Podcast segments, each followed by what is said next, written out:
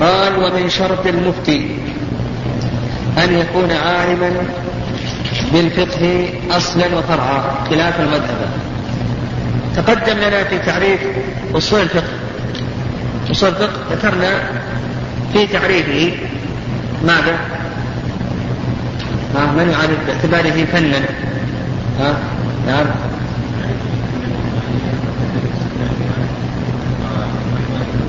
زين. معرفة آه، أدلة الفقه الإجمالية وكيفية الاستفادة منها وحال المستفيد. الأدلة الإجمالية وكيفية الاستفادة منها ما يتعلق بذات الألفاظ الأوامر والنواهي والعام والخاص والمجمل والبين والظاهر والمؤول والنص إلى آخره. تقدمت تقدمت وأيضا تقدم لنا المراد بالأدلة الإجمالية. تقدم كيفية الاستفادة منها وشروط الاستدلال إلى آخره. الآن قوله وحال مستفيد. هنا الآن يبحث المؤلف رحمه الله في الجزئية الأخيرة من التعريف من تعريف أصول الفقه حال مستفيد. والمراد بذلك المجتهد. المراد بذلك المجتهد الذي ينظر في الأدلة وينظر في دلالة الألفاظ وينظر في القياس ويجري القياس ويستنبط العلة. يقوم بتخريج المناط وتحقيق المناط وتنقيح المناط إلى آخره. هذا المجتهد يعني شرع المؤلف رحمه الله في بيان أحكامه يعني في أحكام المجتهد وما يتبع ذلك. نعم ما يتبع ذلك من التقليد ومتى يصاب إلى التقليد ومتى لا يصاب إليه إلى آخره. هذا سيتبين إن شاء الله. قال المؤلف ومن شرط المفتي. يعني المفتي المراد به المجتهد. يعني المفتي المراد به المجتهد. آه أن يكون عالما بالفقه أصلا وفرعا خلافا ومذهبا. والمفتي في الاصطلاح هو المخبر عن الحكم الشرعي. المخبر عن الحكم الشرعي. المجتهد هذا يشترط له شروط. يعني المجتهد هذا يشترط له شروط. آه آه أو قبل نعم. المجتهد هذا اشترط له شروط وهذا سيأتي إن شاء الله بيانها. و هنا المؤلف رحمه الله ذكر قال ومن شرط المفتي والمفتي قلنا المجتهد والمراد به هنا المراد بالمفتي هنا آه، المخبر عن الدين الشرعي أو نعم المخبر عن الحكم الشرعي المخبر عن الحكم الشرعي هذا المفتي الذي يخبر عن الحكم الشرعي يقول المؤلف رحمه الله يشترط له شروط. اشترط في المفتي الذي يخبر عن الحكم الشرعي هذا يشترط له شروط. الشرط الأول أن يكون عالما بالفقه أصلا وفرعا خلافا ومذهبا. المراد بالفقه مسائل الفقه. يعني المراد بالفقه مسائل الفقه. وأيضا قوله أصلا وفرعا يعني يكون عالما بالفروع الفقهية وعالما أيضا بأصول هذه الفروع. يكون عالما بالفروع الفقهية. ويكون أيضا عالما بأصول هذه الفروع. فلا بد أن يكون عنده إلمام بجملة من أصول الفقه وكذلك أيضا لا بد أن يكون عنده إلمام بجملة من القواعد الفقهية. المفتي هذا لا بد أن يكون عنده إلمام بجملة من القواعد الفقهية ولا بد أيضا أن يكون عنده إلمام بجملة من أصول الفقه. وقوله وفرعا يعني يعرف المسائل آه، التابعة لهذه الأصول. يعرف المسائل التابعة لهذه الأصول وليس المراد أن يحفظ هذه المسائل وإنما المراد أن يعرف جملة منها. يعني ليس المراد أن يحفظها وإنما المراد أن أن أن يتمكن من حفظ جملة منها ليتمكن من معرفة ما يرد عليه أثناء الفتوى. ليس المراد أن يحفظها كلها لكن المراد أن يحفظ جملة منها لكي يتمكن آه إذا وردت عليه الفتوى أن يرد هذه الفروع أو هذه الفتوى أو الحادثة التي نزلت إلى ما يحفظه ويعرفه منها. وقوله خلافا ومذهبا. آه يقول المؤلف رحمه الله لا بد أيضا أن يكون عارفا بالخلاف وأيضا عارفا بالمذهب. فيعرف المذهب إذا كان يفتي على مذهب إمام الأئمة وأيضا يعرف ما يخالفه. يعرف ما يخالفه. إذا كان الاجتهاد اجتهاد مطلق فهذا إذا كان اجتهاد اجتهادا مطلقا هذا يعرف مذاهب الأئمة وخلافهم في المسألة وخلافهم في المسألة. لكن إذا كان مجتهد في نعم في مذهب من المذاهب. إذا كان مجتهد في مذهب من المذاهب فهذا لا يشترط أن يكون عارفا بمذاهب الأئمة الأخرى. وظاهر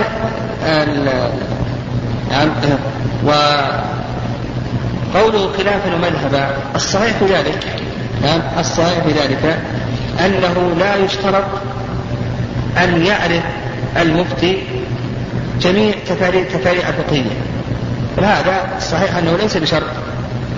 يعني الصحيح أنه يكتفى أن يعرف بعض التفاريع يعني بعض التفاريع الفقهية. وأما معرفة جميع التفاريع الفقهية فإن هذا ليس بشرط. لكن هذا إنما هو للمجتهد المطلق. أما المفتي فإنه يكتفي بمعرفة آه، بعض التفاريع يكتفي بمعرفة بعض التفاريع الفقهية ولا يشترط أن يعرف كل التفاريع الفقهية لقول النبي عليه الصلاة والسلام بلغوا عني ولو آية. نعم بلغوا عني ولو آية. وأيضا النبي عليه الصلاة والسلام كان يرسل آه الرسول بالآية إلى قومه كان يرسل الرسول بالآية إلى قومه. وإذا الشرط الثاني قلنا الشرط الأول ذكره المؤلف رحمه الله أن يكون عارفا بالفقه أصلا فرعا وأصلا وخلافا ومذهبا. هذا بالنسبة للمفتي. وقلنا الصحيح في ذلك. بالنسبة للمفتي أن يكون ملما بجملة من الفروع الفقهية. وأيضا ملما بأصول هذه الفروع الفقهية أو جملة من أصول هذه الفروع الفقهية. يعني فيما يتعلق بالقواعد الفقهية أو فيما يتعلق بأصول الفقه.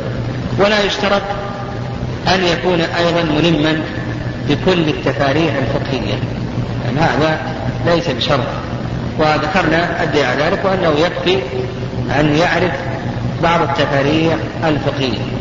طيب آه الشرط الثاني ذكر المؤلف رحمه الله أن يكون كامل الآلة في الاجتهاد. يعني تتوفر فيه شروط المجتهد. نعم تتوفر فيه شروط المجتهد. وعلى هذا لا يفتي إلا مجتهد. أما غير المجتهد فإنه لا يفتي. يعني على هذا لا يفتي إلا مجتهد. وأما غير المجتهد فإنه لا يفتي وذهب بعض العلماء رحمهم الله إلى أن المفتي إذا كان متبحرا في مذهب إمامه عالما براجحه ومرجوحه آه له أن يفتي بذلك. نعم له أن يفتي بذلك. إذا كان عالما بمذهب إمامه آه يعرف راجحه من مرجوحه فاهما لكلام إمامه له أن يفتي بذلك. وأما اشتراط الاجتهاد المطلق للمفتي فهذا نعم هذا فيه نظر نعم هذا فيه نظر. والأقرب لذلك أن يقال بالنسبة للمفتي أنه يكتفى كما تقدم أنه كلام المؤلف رحمه الله آه، شدد في بالنسبة للمفتي. فقال لا بد أن يكون من أهل الاجتهاد. يعني ما يفتي أحد إلا من أهل الاجتهاد. والرأي الثاني أنه لا يشترط أن يكون من أهل الاجتهاد المطلق وإنما إذا كان متبحرا في مذهب الإمام فاهما لكلامه فله أن يفتي بذلك والرأي الثالث أنه له أن يفتي إذا كان عارفا بالحكم الشرعي. إذا كان عارفا بالحكم الشرعي فله أن يفتي به. إذا عرف الإنسان بالحكم الشرعي فله أن يفتي به لقول النبي عليه الصلاة والسلام بلغوا عني ولو آية. عن بلغوا عني ولو آية. وهذا في الحقيقة إخبار عن دير الكتاب والسنة. إخبار عن دير الكتاب والسنة. أما بالنسبة للإفتاء في النوازل يعني هو الإخبار يعني المفتي المفتي الذي قلنا أنه يجوز أن يفتي بالأحكام الشرعية. هي الأحكام الشرعية التي دلت عليها الكتاب والسنة هذه له أن يخبر عنها. لأن إخباره بذلك إنما هو إخبار بأي شيء؟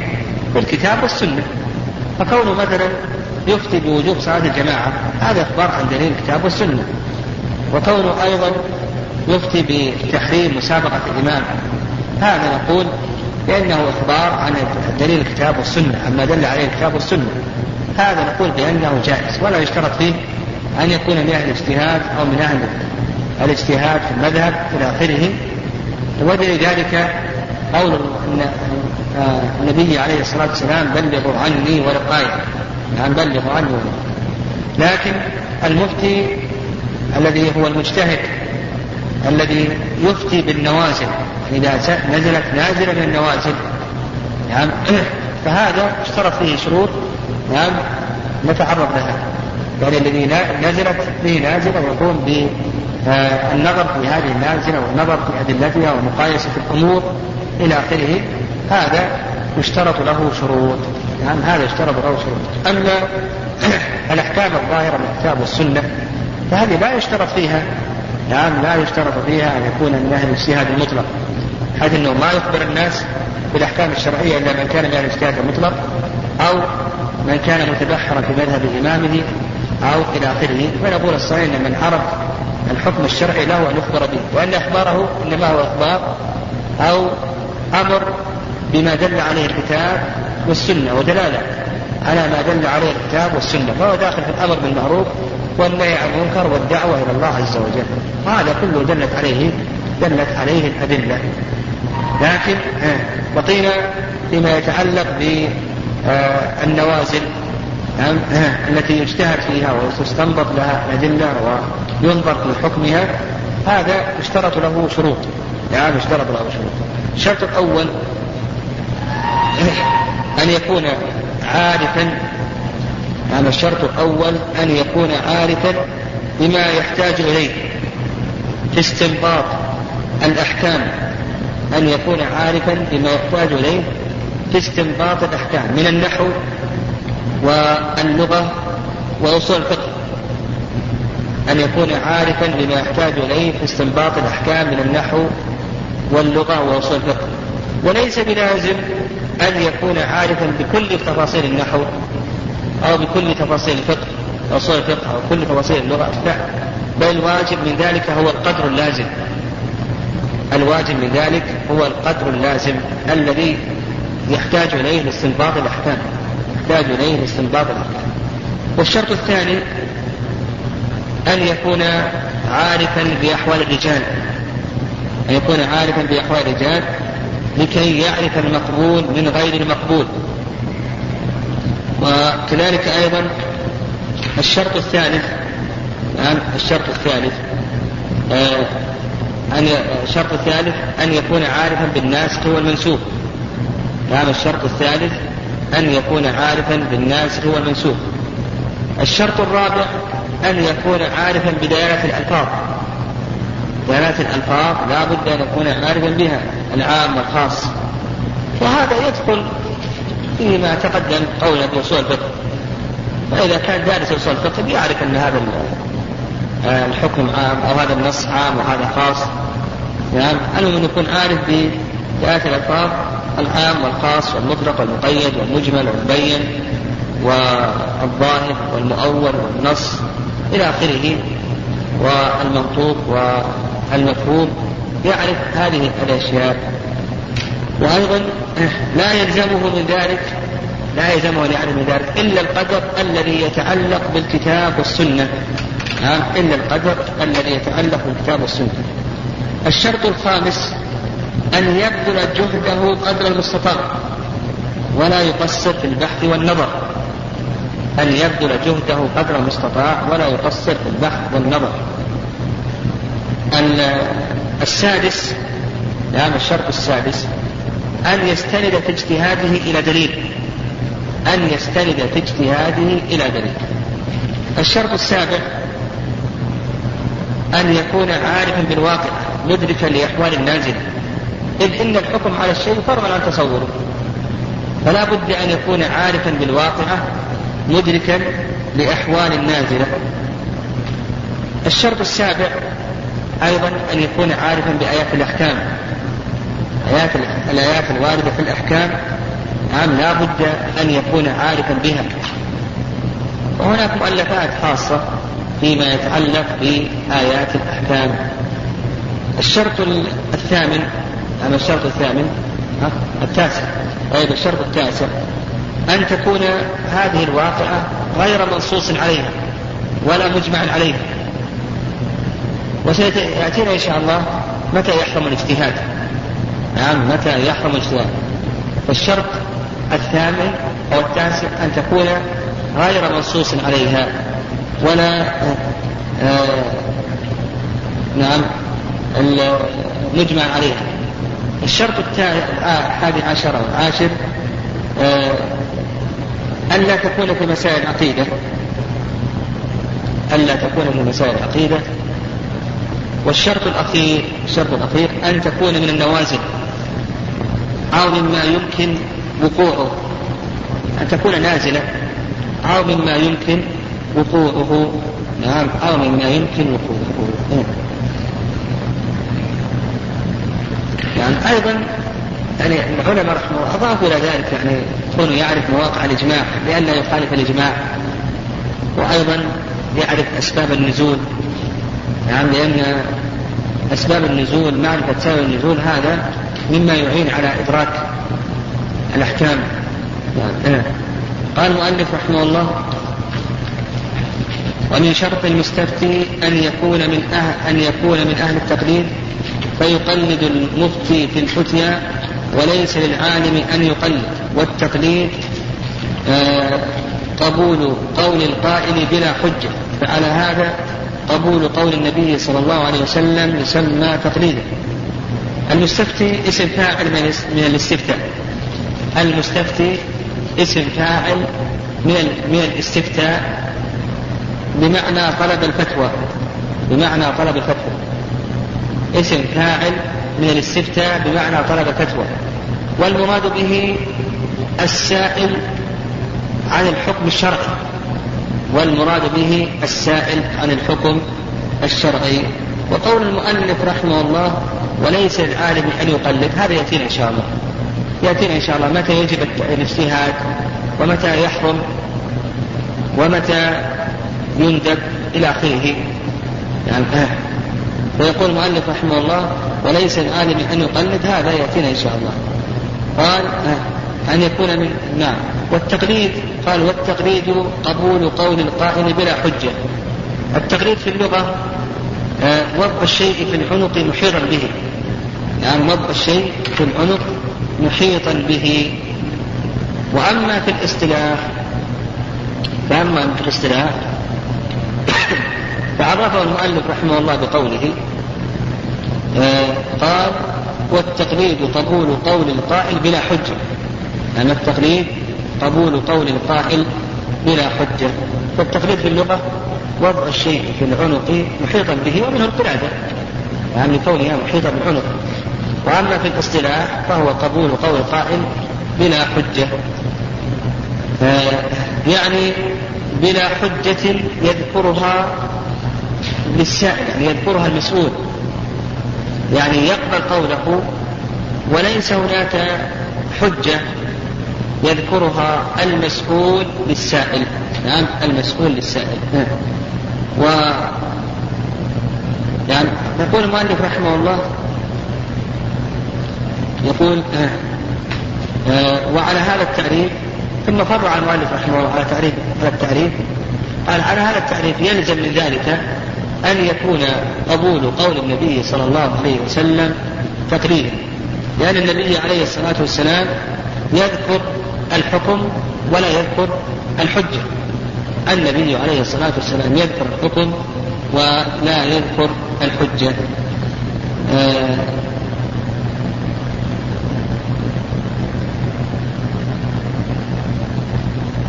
وهذا فيه نظر يعني هذا نظره بعض العلماء رحمه الله. أن يكون قبول قول النبي عليه الصلاة والسلام تقليدا. يعني لأن نفس كلام النبي عليه الصلاة والسلام حجة. هو حكم وهو حجة. فالقول بأن كما ذكر المؤلف رحمه الله بأن قبول قول النبي عليه الصلاة والسلام يعتبر تقليدا هذا فيه نظر. نعم. فهو وإن كان أجزناه لغيره فللنبي عليه الصلاة والسلام ليس كذلك.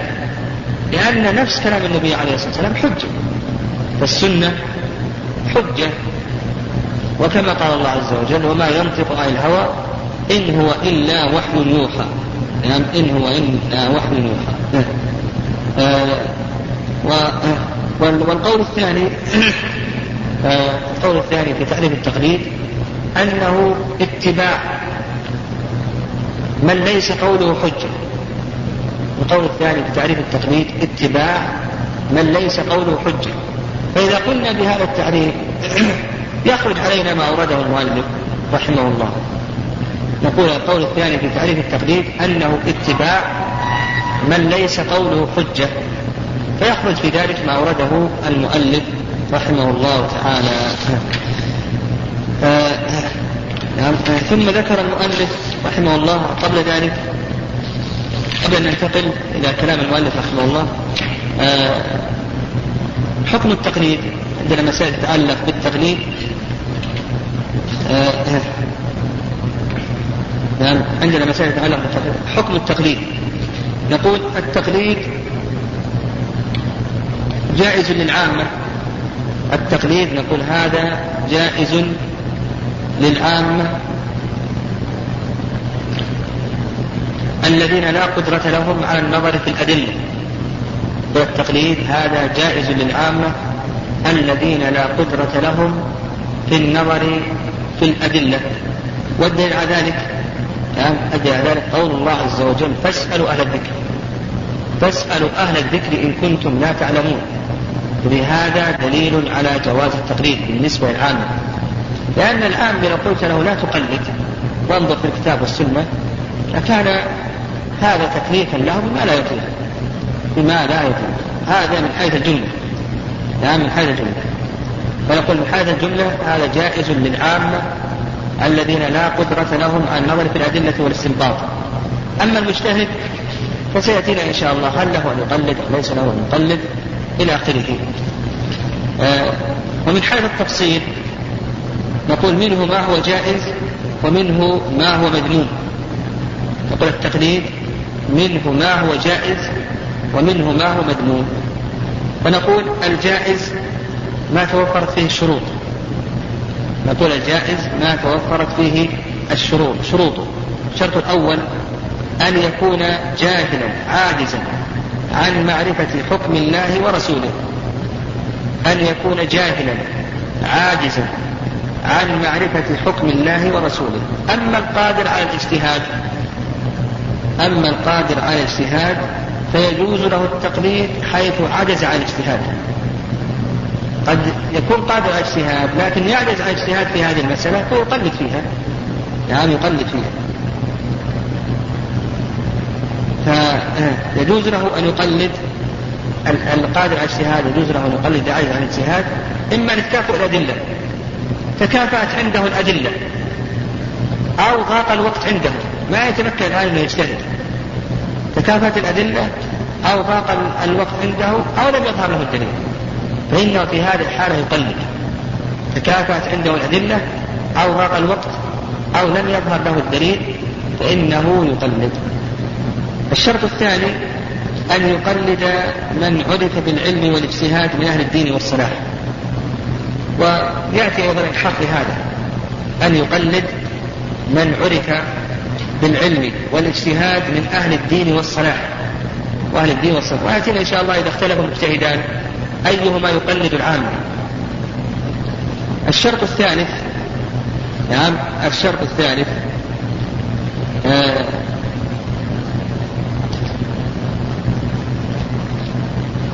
ألا يتبين الحق للمقلد. ألا يتبين الحق للمقلد. فإن تبين الحق للمقلد فإنه يجب, يجب عليه أن يتبع الحق. والشرط الشرط نعم. أو تابع لهذا. ألا يتبين الحق للمقلد. فإن تبين الحق للمقلد فإنه يجب عليه أن يتبين يجب عليه أن يتبع ماذا؟ أن يتبع الحق. وأيضا ألا يظهر له أن قول غيره أرجح. يعني ألا يظهر له أن قول غيره أرجح فإذا ظهر له أن قول غيره أرجح من قول مقلده فهذا آه هذا ما يتبع قول مقلده الشرط السادس ألا يكون التقليد في أمور العقيدة وهذا عند جمهور أهل العلم.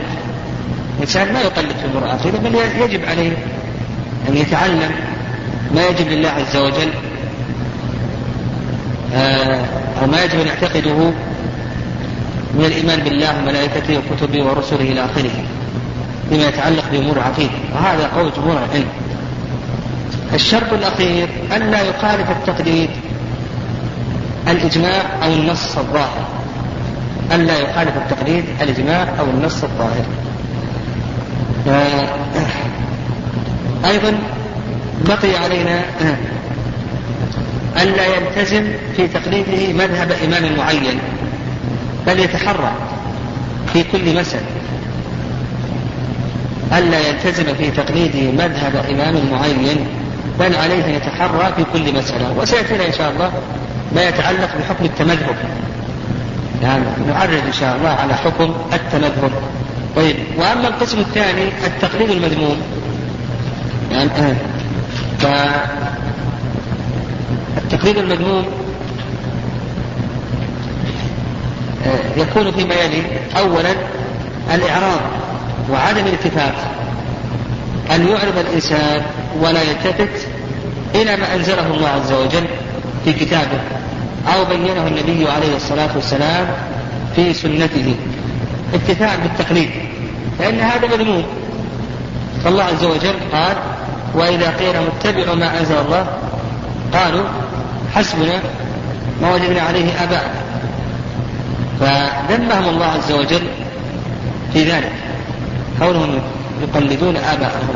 وهذا كون الإنسان يعرض عن كتاب الله وسنة رسوله صلى الله عليه وسلم ويكتفي بتقليد إمام أو نحو ذلك.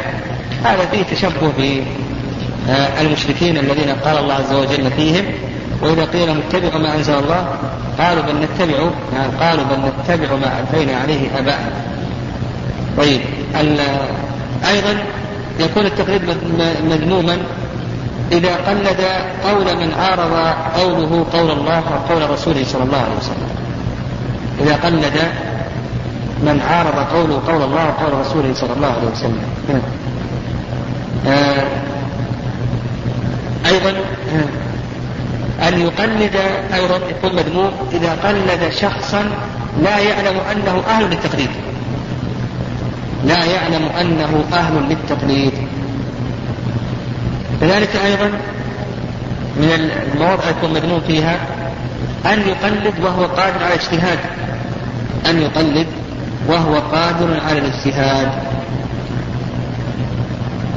وكذلك أيضا من المواضع أن يقلد مجتهدا في كل اجتهاداته نعم أن يقلد مجتهدا في كل اجتهاداته قال المؤلف فعلى هذا قبول قول القائل وأنت لا تدري من أين قال هذا أيضا من تعريف التقليد. ذكر المؤلف تعريفين التقليد قبول قول القائل بلا حجة أو قبول قول القائل وأنت لا تدري من أين قاله وقلنا تعريف الثالث ها؟ اتباع من ليس قوله حجة. اتباع من ليس قوله حجة. قال فإن قلنا إن النبي صلى الله عليه وسلم كان يقول بالقياس أن قياس الاجتهاد. يقول المؤلف رحمه الله إن قلنا إن النبي عليه الصلاة والسلام كان يقول بالقياس الاجتهاد النبي عليه الصلاة والسلام هل له أن يجتهد أو ليس له أن يجتهد؟ نعم هل له أن يجتهد أو ليس له أن يجتهد هذا موضع خلاف بين أهل العلم رحمهم الله. نعم موضع خلاف بين أهل العلم رحمه الله. واجتهاد النبي عليه الصلاة والسلام هذا ينقسم إلى قسمين. اجتهاد النبي عليه الصلاة والسلام هذا ينقسم إلى قسمين. القسم الأول الاجتهاد في الأمور الدنيوية. فهذا له الاجتهاد في غيره له أن يجتهد في الأمور الدنيوية هذا كغيره. وهذا مثاله اجتهاد عليه الصلاة والسلام في تأبير النخل فإن النبي عليه الصلاة والسلام اجتهد في تأبير النخل وأن النخل لا يؤبر فلم يخرج. نعم لم يخرج النخل والثاني اجتهاده في الأمور الشرعية. هل له أن يجتهد النبي عليه الصلاة والسلام؟ أو ليس له أن يجتهد؟ الصحيح في ذلك أن له أن يجتهد أن النبي عليه الصلاة والسلام له أن يجتهد بقول الله عز وجل وشاورهم في الأمر وشاورهم في الأمر. وطريق المشاورة الاجتهاد طريق المشاورة الاجتهاد. وأيضا من الأدلة على ذلك حيث ابن عباس رضي الله تعالى عنهما لما ذكر النبي عليه الصلاة والسلام تحريم مكة قال ابن عباس قال العباس رضي الله تعالى عنهما رضي الله تعالى عنه يا رسول الله إلا الإذخر. فقال النبي عليه الصلاة والسلام إلا الإذخر. وهذا من اجتهاد النبي عليه الصلاة والسلام. وأيضا آه، اجتهاده عليه الصلاة والسلام فيما يتعلق بأسار بدر. نعم فيما يتعلق بأسار بدر. صحيح النبي عليه الصلاة والسلام له أن يجتهد. نعم له أن يجتهد ولكن لا يقر يعني إذا أخطأ النبي عليه الصلاة والسلام فإنه لا يقر يأتي الوحي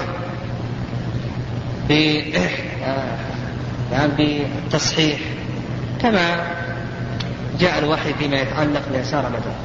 يقول المؤلف رحمه الله فإن قلنا أن النبي عليه الصلاة والسلام كان يقول بالقياس أي الاجتهاد فيجوز أن يسمى قبول قوله تقليدا وهذا كما تقدم قلنا أن هذا فيه نظر. فالصحيح أن أخذ قول النبي عليه الصلاة والسلام لا يسمى ماذا؟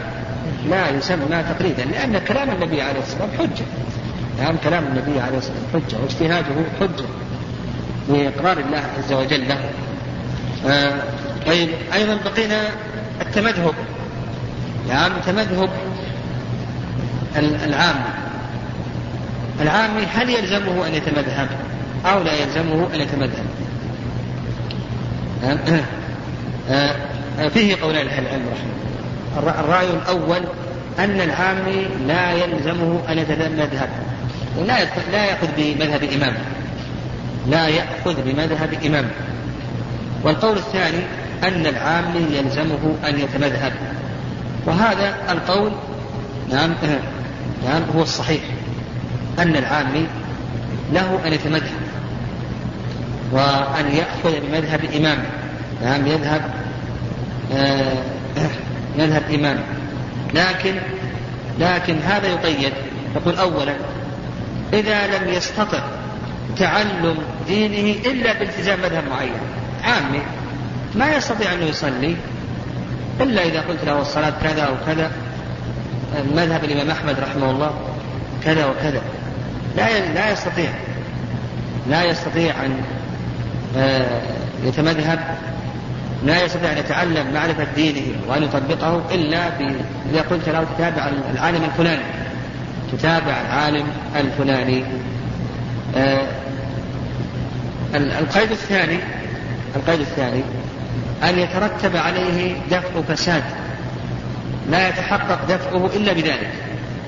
فنقول يتمذهب بقيدين. القيد الأول إذا كان ما يتمكن إلا بذلك. لا يتمكن إلا بذلك. القيد الثاني أن أن يترتب على ذلك دفع فساد لا يتمكن لا نتمكن من دفعه إلا بذلك. لو قلنا بأنك تتنقل بين المذاهب إلى آخره لكي تعرف الأدلة هذا يلزمه هذا قد يلزمه قد يحصل فساد بين العامة كل عام يقول له أنت انظر في الصلاة الراجع عند الشافعي كذا الراجع من الأدلة كذا وهو مذهب الشافعي والراجع من كذا هو مذهب أبي حنيفة إلى آخره. هذا قد يسقط على العامة ويترتب عليه فساد نعم يترتب عليه فساد. لكن هذا التمذهب لا بد له من ضوابط. الضابط الأول نعم الضابط الأول آه أن لا يتخذ هذا دعوة لأن يعاد على هذا ويوالى عليه. يعني أن الإنسان يعادي إذا خالفه أحد ويوالي إذا وافقه أحد. وأيضا الشرط الثاني أو الضابط الثاني أن لا يعتقد أنه يجب على جميع الناس اتباع شخص بعينه. أن لا يعتقد أنه يجب على جميع الناس أنه يجب عليه أن يتبع شخص بعينه. أن يعتقد أن هذا الذي اتبعه الشرط الثالث. ليس له من الطاعة إلا وفق ما وافق فيه الكتاب والسنة يعتقد أن هذا الذي اتبعه ليس له من الطاعة إلا ما وافق فيه الكتاب أو السنة. الكتاب والسنة. إذ الطاعة المطلقة إنما تكون لله ورسوله صلى الله عليه وسلم. أما ما عداهم فإن طاعتهم مقيدة بطاعة الله عز وجل. الشرط الرابع الاحتراز من الوقوع في أخطاء المتمذهبين. القيد الرابع الاحتراز من الوقوع في أخطاء المتمذهبين. يعني مثل التعصب و الانتصار بالأحاديث الضعيفة. أو بالأدلة غير الصريحة أو بالقياسات آه، المردودة وغير ذلك. نعم غير ذلك. فأصبح أن العامل له يتمذهب آه، لكن كما قيدنا ذلك بقيدين إذا كان ما يستطيع أن يتعلم الدين إلا بهذا وأنه يترتب على ذلك فساد وهذا التمذهب أيضا آه، نعم هذا التمذهب له أو يشترط له هذه الشروط الأربعة إذا ذكرنا طيب أيضا من المسائل المهمة يتكلم عليها الأصوليون آه، إذا كان في البلد مجتهدان بالنسبة للعامي إذا كان في البلد مجتهدان فهل للعام أن يتخير من أدلة من أقوالهم؟ أو نقول بأنه لا يتخير وإنما يتبع الأعلم والأفضل. يتبع الأعلم والأفضل. جمهور الأصوليين على أن له أن يتخير أن يتخير ولا يلزمه أن يسأل الأعلم الأفضل. يعني له أن يتبع العالم الفلاني له أن يتبع العالم الفلاني. ولا يلزمه أن يتبع العالم الأعلم والأفضل. واستدلوا على ذلك؟ نعم استدلوا على ذلك؟ آه، لأن الصحابة رضي الله تعالى عنهم لم يرد عنهم ذلك. لم يرد عن الصحابة رضي الله تعالى عنهم أنهم حملوا الناس على اتباع بعض الصحابة مع أن الصحابة يختلفون في الفضل والعلم إلى آخره. فقالوا هذا كله لم ينقل عن الصحابة رضي الله تعالى عنهم مع أن فيهم مجتهدين. هذا يدل على أن أنه لا يجب على العامل له أن يتخير والرأي الثاني الرأي الثاني أنه يلزمه أن يسأل. ما يتخير إنما يسأل الأعلم والأورع. نعم الأعلم والأورع. وهذا قال به طائف من الأصوليين. آه ورواية عن أحمد رحمه الله. قال به ابن سريج والقفال ورواية عن أحمد رحمه الله. واستدلوا على ذلك. قالوا أنه في أمور دنياه ها إذا أراد أن يسلك مسلكا في أمور دنياه فإنه سيسأل من؟ الأعلم في أمور الدنيا إذا أراد أن يتعالج في المرض الحسي يعني سيسأل من؟ الأعلم من الأطباء فكونه في في المرض المعنوي يسأل الأعلم من الأطباء ها هذا من باب يعني من باب أولى وكذلك أيضا بالقياس أيضا قياس. قالوا القياس على الأعمى فالأعمى في القبلة قال العلماء رحمه الله أنه يتبع الأعلم في القبلة. الأعلم في القبلة قالوا بأنه يتبع الأعلم في القبلة. يعني يتبع الأعلم في القبلة. فكذلك أيضا وهذا قول هو الأقرب والأحوط. هذا القول هو الأقرب والأحوط. والأحوط لدين الإنسان. إذا كان الإنسان يتمكن من ذلك. إذا كان الإنسان يتمكن من ذلك. آه طيب مسألة أخرى إذا سأل عالمين أو أفتى عالمان فقال أحدهما بالجواز وقال الآخر بالتحريم هل له أن يتخير أو ليس له أن يتخير؟ نعم فهذا فيه قولان. قال بعض العلماء له أن يتخير. نعم له أن يتخير. والقول الثاني نعم القول الثاني أنه ليس له أن يتخير. نعم بل يكون متبعا للأعلم والأورع طيب إذا تساوى العالمان في العلم في العلم والورع